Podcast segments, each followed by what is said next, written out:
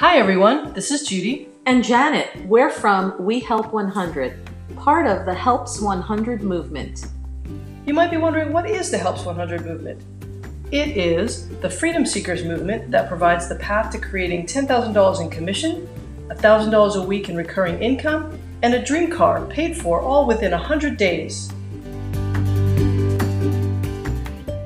Welcome to episode 3. In the last episode, we asked you how do you cover the shortfall when you aren't working? What does it feel like when you have a cancellation or two? So, Judy and I were talking about this for a lot today because we really wanted to go back to that time where we could remember what those things felt like for us when we had a practice and we wanted to be able to help you get in touch with that too. So, Judy had a great point about the difference between a cancellation here or there um, versus coming up short, say at the end of the month, right, Jude? Yeah, I mean, you know, we always believe everything happens for a reason. So some days you have a really heavy schedule or you've got a lot on your mind that you want to get done outside of the hands on clients that you're seeing. And you get a last minute cancellation and you think, oh, what a gift. I have this chunk of time right now. I have an hour. And not that you don't, you know, are missing that client and you'll make that up some other time, but in that moment you think, oh, this is great. I can do that research that I needed for that other client. I can do that networking I was going to do. I can follow up with so and so. Whatever it is. Sometimes it's just taking a breather.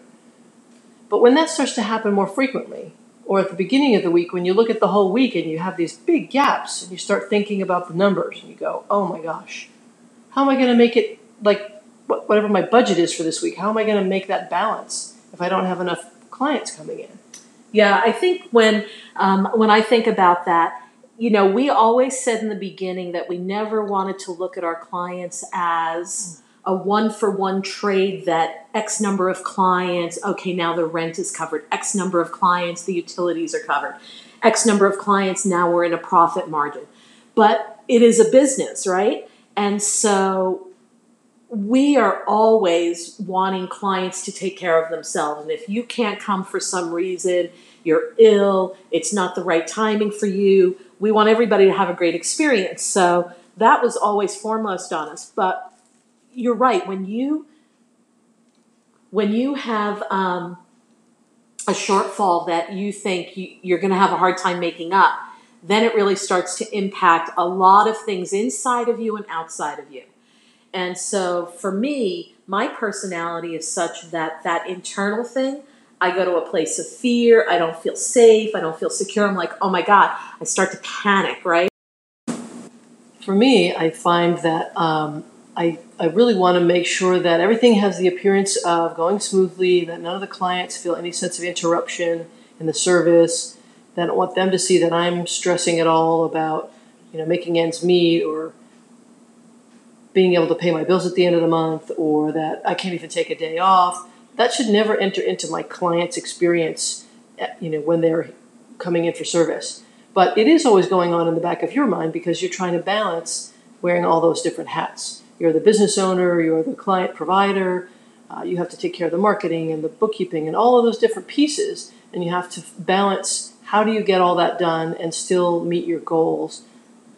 So a lot of times for me i end up reaching more into the what can i do I try to you know work harder or reach out further, do more network marketing, do you know we add more components to the business. Right. I think for us, one of the things that we did was create a process by which we went out and got more clients. We did expos and fairs. We did more advertising. We even went ahead and raised our fees, but that puts a conflict in with the client because clients don't like when their fees get raised, even if it's by a few bucks. um, but I will say that some of what happens to me internally, I'm just going to go back for one second, is say that um, it manifests in an external way. I don't sleep as well. Um, I get a little testy, as Judy can attest to. Um, so there are other ways it comes out, and you may find that in your own personal life and your own relationships as well. You start feeling the physical manifestations of those stress factors like headaches or disruption in your um, appetite, or, or Janet mentioned sleep, uh, just other things, interactions with people outside of the practice. And we tried really, really uh, hard to do a variety of network marketing companies, just didn't find anything that um, truly panned out. Lots of products we liked, but not great compensation. And uh, we even built a, a website. The conflict really comes when you realize how much time it's taking away from your own self care and your personal life, your family. Um, and I don't know how many times we would find ourselves in the office planning and doing bookkeeping and everything that we could to figure out a, a different way. Right? And then it ends up not only impacting you, but ultimately it impacts your customers, and that can unfortunately create uh, a ripple effect and create just exactly the opposite of what you're trying to do. Instead of growing your business, you're um, condensing it. Um, you know, massage therapists, I was just thinking this, Jude, massage therapists, healers, body workers, all of us, we um, operate at a different pay scale than occupational therapists, physical therapists, chiropractors. And as a result, the physical demands placed on us, the energetic, emotional demands placed on us, take their toll.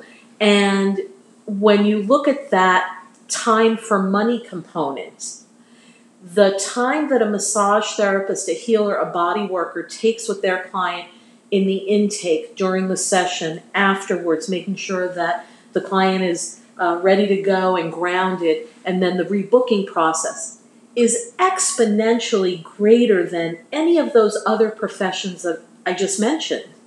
Yeah, that's probably true. I never really thought about um, the you know dollar per hour kind of uh, comparison there, but yeah, I'm sure that that that is some of what makes it feel like that it can be sometimes a struggle or a challenge to be a massage therapist, body worker, healer.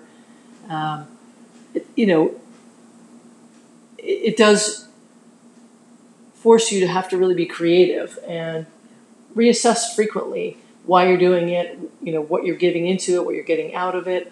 I did the math this. I did the math this morning, and if you see ten clients a day on an uh, at an average of $50, I'm sorry, 10 clients a week and an average of $50 a client, and you don't take any vacation time really, you do it over 52 weeks, your compensation is $26,000. And if you were to look at that same number for a chiropractor or a physical therapist, they see many more clients with a lot less physical demand than we do at a much higher pay structure. And so we really have to be smart. As a result, we've identified how we can help all of you get off this hamster wheel that we seem to find ourselves on more times than not. So now we do body work. Sorry, when we do body work, it's about the joy of giving, and we don't need to rely on clients for income. We just do the body work because it's what makes us happy which is really what we wanted to do in the very beginning when we used to say to each other, right? If, if money we, was no object, we would do body work for free and travel the world. So hopefully this has made an impact for you, and you'll take a look at what's going on for you too, and um, come along and join us. Think about this for tomorrow. How would recurring passive income alleviate your pressures? Great question. I love that one.